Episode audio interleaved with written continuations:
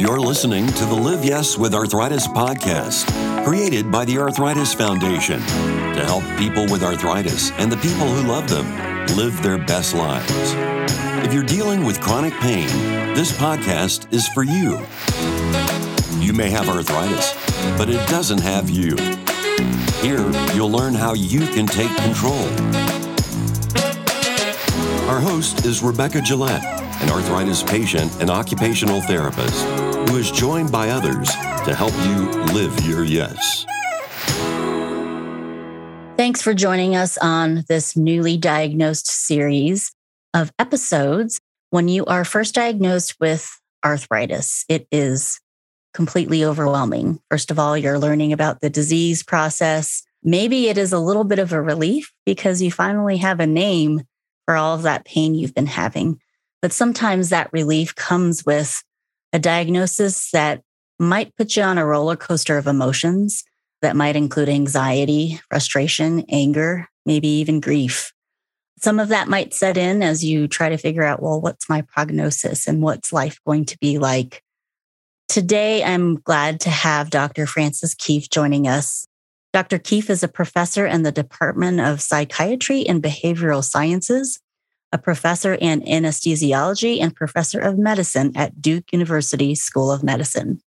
He is director of the Duke Pain Prevention and Treatment Research Program, a clinical research program focused on developing new and more effective ways of assessing and treating patients who have acute and persistent pain.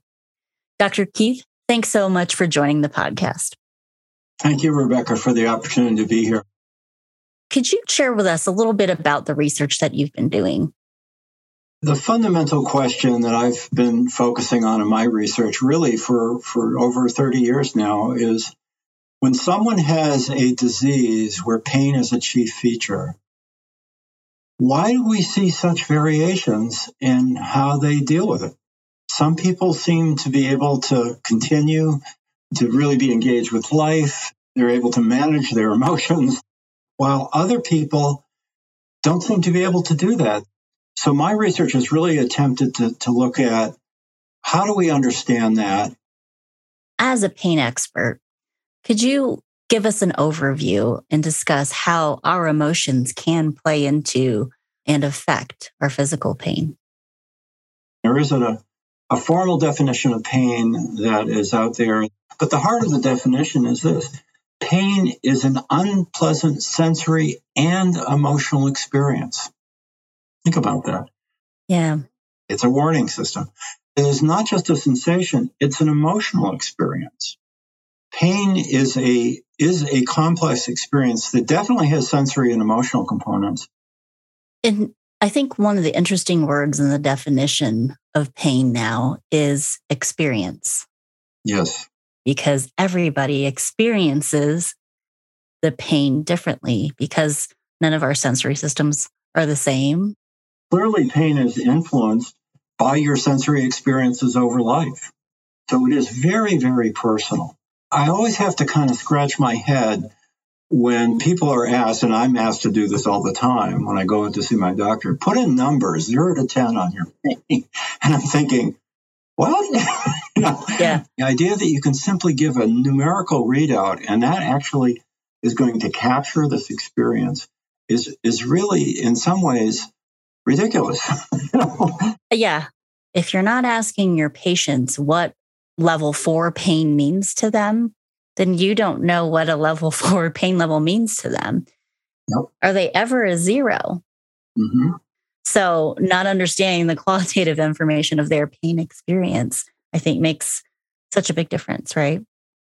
You sit down with a zero to 10 scale and say, let's talk about what a one means to you, a two, a three, a 10, and fill that in.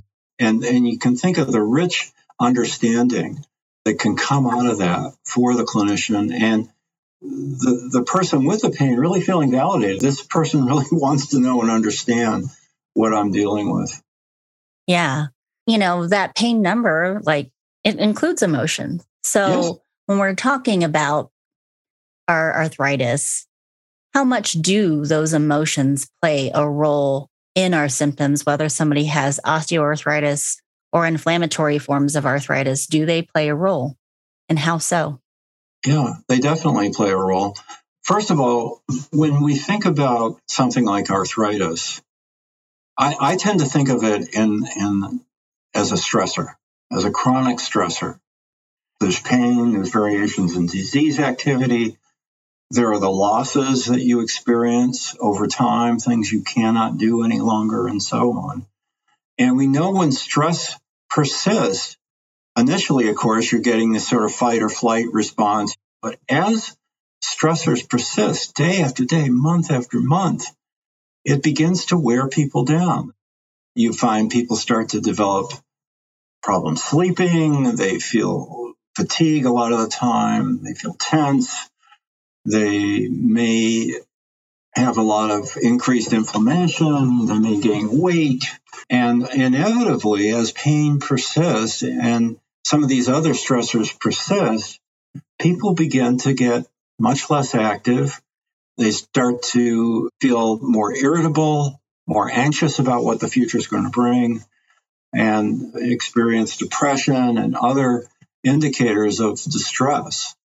And it can get into a vicious cycle.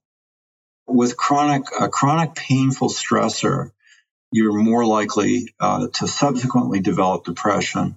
And I would, I would hypothesize that that would also be true for anxiety and irritability and so on. So what we're really talking about is how people adjust to something that goes on and on and on. So to what extent do you think that inflammation seems to be a factor in the depression? Yeah, it's certainly a factor. People with high levels of inflammation are more likely to get depressed. As the disease becomes chronic, these diseases in particular, you start to develop comorbid conditions. Right. So, because people can't be active, they put on weight. We know that obesity also creates inflammation. They, they begin to have sleep problems. We know that disrupted sleep will increase inflammation. They may have uh, some heart disease that increases inflammation.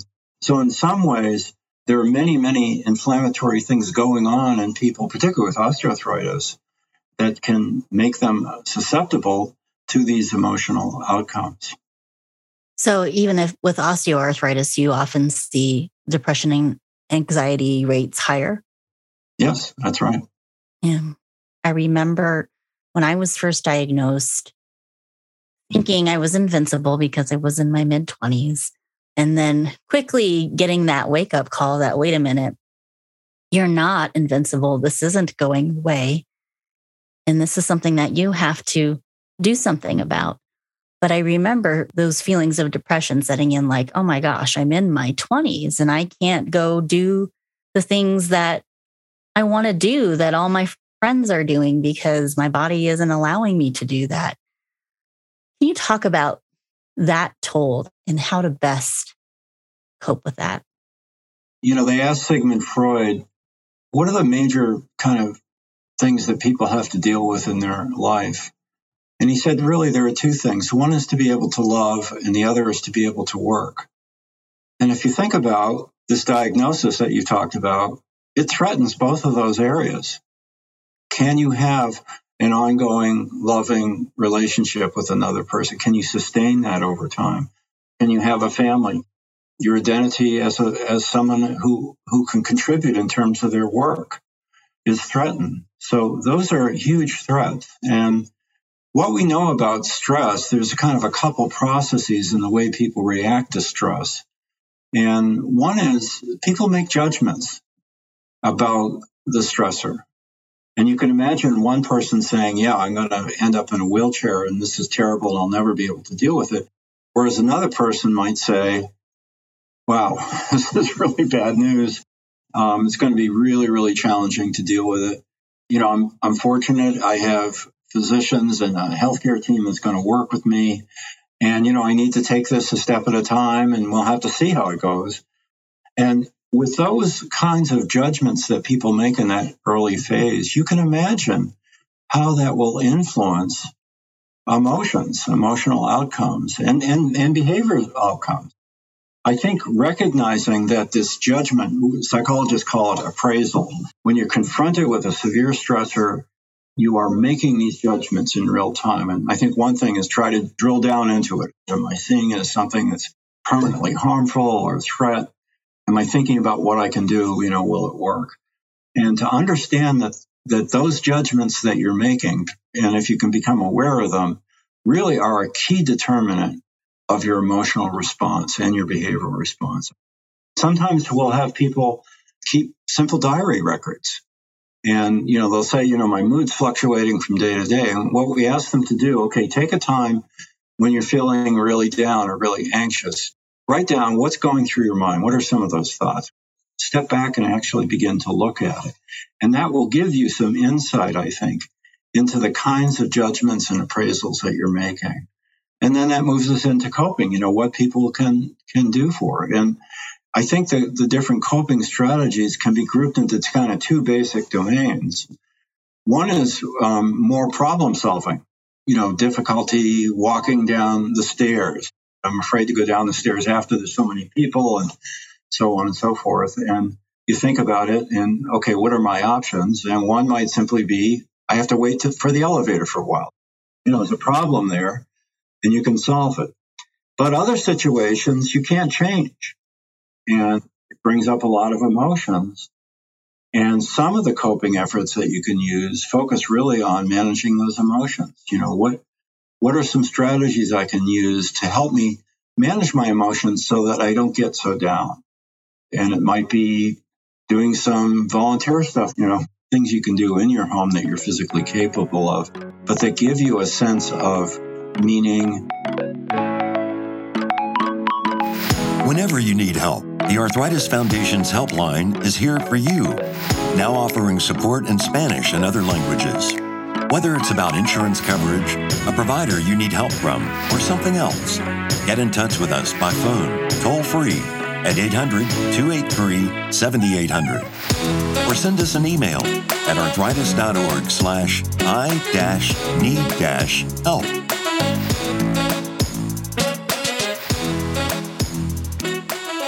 people are feeling all of these emotions, if it starts to get overwhelming or they're struggling, how should you know when to seek more help?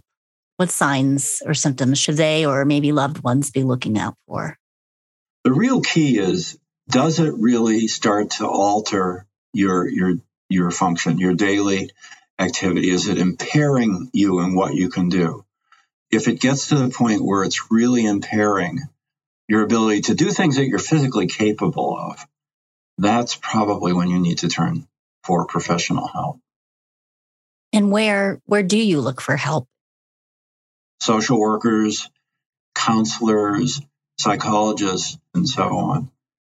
Reach out to your contacts as well. That could be your primary care doctor or a specialist that you're seeing for arthritis. And often they know of somebody they can personally recommend that can be very, very helpful. But so much is really dependent on your willingness to share what's happening with you, to be open, to be very honest. I think that most primary care doctors and certainly most rheumatologists now understand the value of a team approach. More than likely, if, if you're having, you know, considerable problems, you're not only working with your primary care doctor and getting input on medicines from the rheumatologist, but you're also involved in some sort of physical therapy or in some cases getting some help with emotional issues from a professional. So, what are you finding in this research that you're doing for persistent osteoarthritis pain? If you have one group of patients where you take this kind of tr- stress and coping perspective and really try to understand how they're dealing with it, and then systematically train them in skills for managing pain. Uh, these can be things like relaxation, activity pacing, problem solving, sleep management, and so on. Does that really make a difference? Does it improve their pain? And what we found was that those who were given training in coping skills really did show significant improvements in pain and their psychological disability and even some markers of physical disability. The second phase of our research, we did a number of studies looking at involving partners of patients So the partners learn the same skills and they learn to coach the patient in the use of those skills. And we actually found that that, that sort of joint training of patient and partner was more effective than training just the patient alone. A lot of people could benefit from this, but very few people get, get an opportunity to do this kind of training. So what we did is we uh, developed an online training program for pain coping skills training. And if people go on the web, they can actually sign up for pain training. They have to give just a few pieces of information. A big part of what I hear for people, especially when they're newly diagnosed or even, you know, further into the diagnosis, is that my family or my friends don't understand my disease. So including caregivers and loved ones into some coping skills trainings would be a great step. And so I wonder is it really more about making sure that you actively include family and loved ones and friends in the journey, right? Instead mm-hmm. of shutting down, it's more almost about communicating more and helping to educate, maybe asking your partner or your loved one or caregiver to come with you to doctor's appointments so they can mm-hmm. also ask questions and hear the answers? Is that something that you would recommend as well? It's really the first step because it's not simply understanding and getting information. You know, we talk about a patient partner interaction, but it's also getting involved in supporting the patient, encouraging them, really fostering uh, the self help efforts on the part of the patient, and so on. And the communication is key. And I'm sure that you know, Rebecca, talking to someone else, even someone that you know and love about your pain, is not easy. No. Many of us are reluctant to, to share that with a partner. We don't want to burden them. Right. The partners are often reluctant to ask because maybe that's going to make you more upset. There's a lot of what we call buffering, protective buffering and people holding back. And we actually found that if the patient was holding back and the partner was holding back, that the patient had the highest level of pain. Mm-hmm. Communicating and talking about what's going on, having a regular way to do that. And that might simply be a once a day check in, you know? Yeah.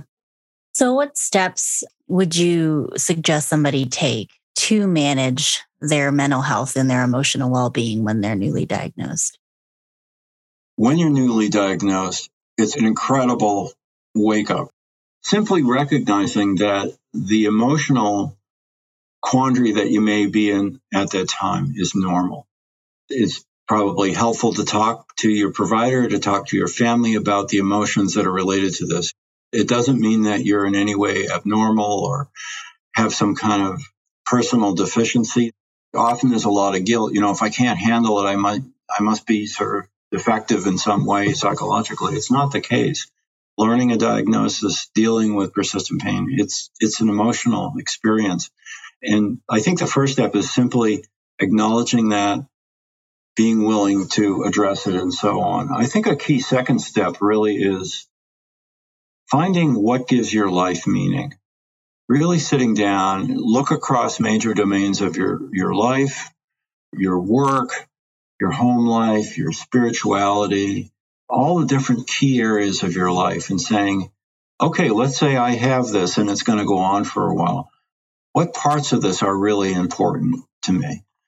It is a threat when you get this diagnosis. It's, it's a threat to your identity and kind of who you really are. What really gives your life value and a sense of meaning and makes you feel really worthwhile. And then trying to weave everything that we do around coping and so on around that that effort. And it just opens up a space and i find patients they sort of really brighten up and, and they begin to step back and say wait you know even if i have pain there are things i can engage with in life that really do still make it really important and meaningful. Might not be able to do as much as i did before or in the same way but there are things that give my, my life meaning. The third area to think about is really how to manage setbacks and times when you're kind of overwhelmed. Helping people plan for those to say you're going to have flares in disease activity. You know, you're going to have times maybe you get quite a bit of joint damage and you need to have a joint replaced or or some type of surgery on a joint or whatever. And people feel like you know, I'm never going to be able to function again. And anticipate that those things are going to happen. To have a plan for dealing with the emotions, because emotions often will kick in at that time and may lead you to stop things. You know, okay, now I got a joint replacement. I'm not going to exercise. Whereas your therapist may say, you know, one of the things you really need to do after this replacement is get back on that exercise program. Yeah. So I think understanding and and having a plan to deal with those is incredible. I think one of the most emotionally validating things for me in my journey with arthritis, almost 20 years, was finally meeting somebody who also had rheumatoid arthritis.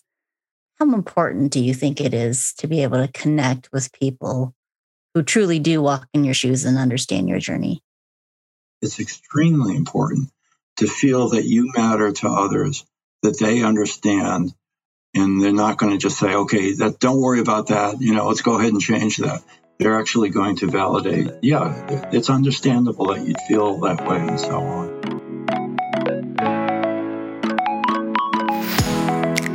The Arthritis Foundation is always looking for new ways to inform you about the things you want to know more about. Check out our webinars in real time or on demand.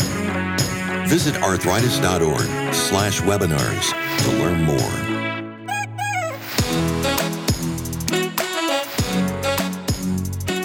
Which brings me to our listener segment of the podcast, where we asked a couple questions on social media and had some listeners respond with some comments and suggestions for, for people who are newly diagnosed. And one of the first questions we asked was, What kind of emotional toll did you experience being diagnosed with arthritis? And a woman named Bertha said that it was still so very new to her, hurting all day, every day, but she just keeps continuing to move as much as she can, even though she doesn't feel like fighting. Mm-hmm. Another one from Lauren was she was diagnosed two years ago already, but still hasn't fully come to terms with it. And sometimes it's hard to stay positive when you know this will be a lifelong battle. There any strategies that you can suggest for people who might feel that way and they're they're recently diagnosed? One thing is kind of be patient with yourself. These are not things that you can, you know, kind of quickly decide and quote get over, you know. I think doing a kind of inventory of what gives your life meaning is is really really important. I think this sort of inventory can be really helpful and people often have the aha moment and then they start to shift around and they start to build things into their life that help them sustain those things that really are important to them. So one of the things that might be happening early on for someone is that there are areas of their life other than work and, maybe some areas where they're going to have losses, but other areas that really give their life meaning that they're just not spending a lot of time. You know, it could be the arts, mm-hmm. it could be reading, you know, it, it could be a variety of things. And it makes them feel whole and valued. If you have something as impactful as a diagnosis and you're kind of really struggling, and particularly with identity issues, I think that's a really good time to do this inventory. I like that suggestion. Cassidy mentions that she went through the grief cycle, but didn't know it until she came out of it. Now, this is something I talk about a lot that not just at diagnosis, but throughout the diagnosis journey, I feel like you go through the cycles of uh, the stages of grief a lot. You could be going through several of them, the stages at the same time, mm-hmm. but you don't realize, like she says, until after you're you've gone through it like, oh, wait a minute, I was angry and I was in denial about the diagnosis. And now what's next? It doesn't feel good to be going through those stages. But in fact, that may be positioning you to be in a space where you can say, okay, I've got this, these changes are going to occur. Now what can I do? It's, it's almost allowing yourself to have those emotions, to think about what they're related to, and then okay, that's where I am, and then being able to move on. I think recognizing how you're feeling at different points and and labeling it, giving it a name, actually helps yes. you get through it, right? It does. So, uh, some of the strategies that uh, people offered were, you know, there's still life to be lived, just hang in there, right? Mm-hmm. One said, be thankful that the medicines available now have come a long way. He was diagnosed when he was eight. It's 50 years mm-hmm. later. He has juvenile RA, persistent into adulthood, and ankylosing spondylitis, but hopeful, hopeful because the medicine and the science has come such a long way that it's actually better today mm-hmm. than it was when he was a kid, right? Yeah. But one thing that I think is powerful that somebody shared was do your research. Knowledge gave me some type of power over it. How does knowledge help empower us to feel like we do have control? Well, it gets back to those judgments I talked about. So when you have knowledge, you're much less likely to say, oh, this is going to totally destroy me, whatever. You're much more likely to say, yeah, this is a challenge that people have recognized, you know, scientists know about it.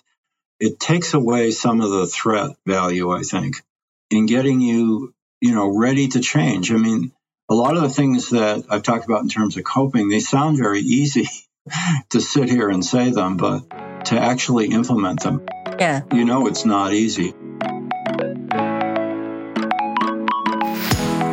Get tips to help you take control of arthritis and put your mind at ease with the Arthritis Foundation's free ebooks. They're packed with trusted information from the experts on all kinds of topics. See the full menu at arthritis.org slash ebooks.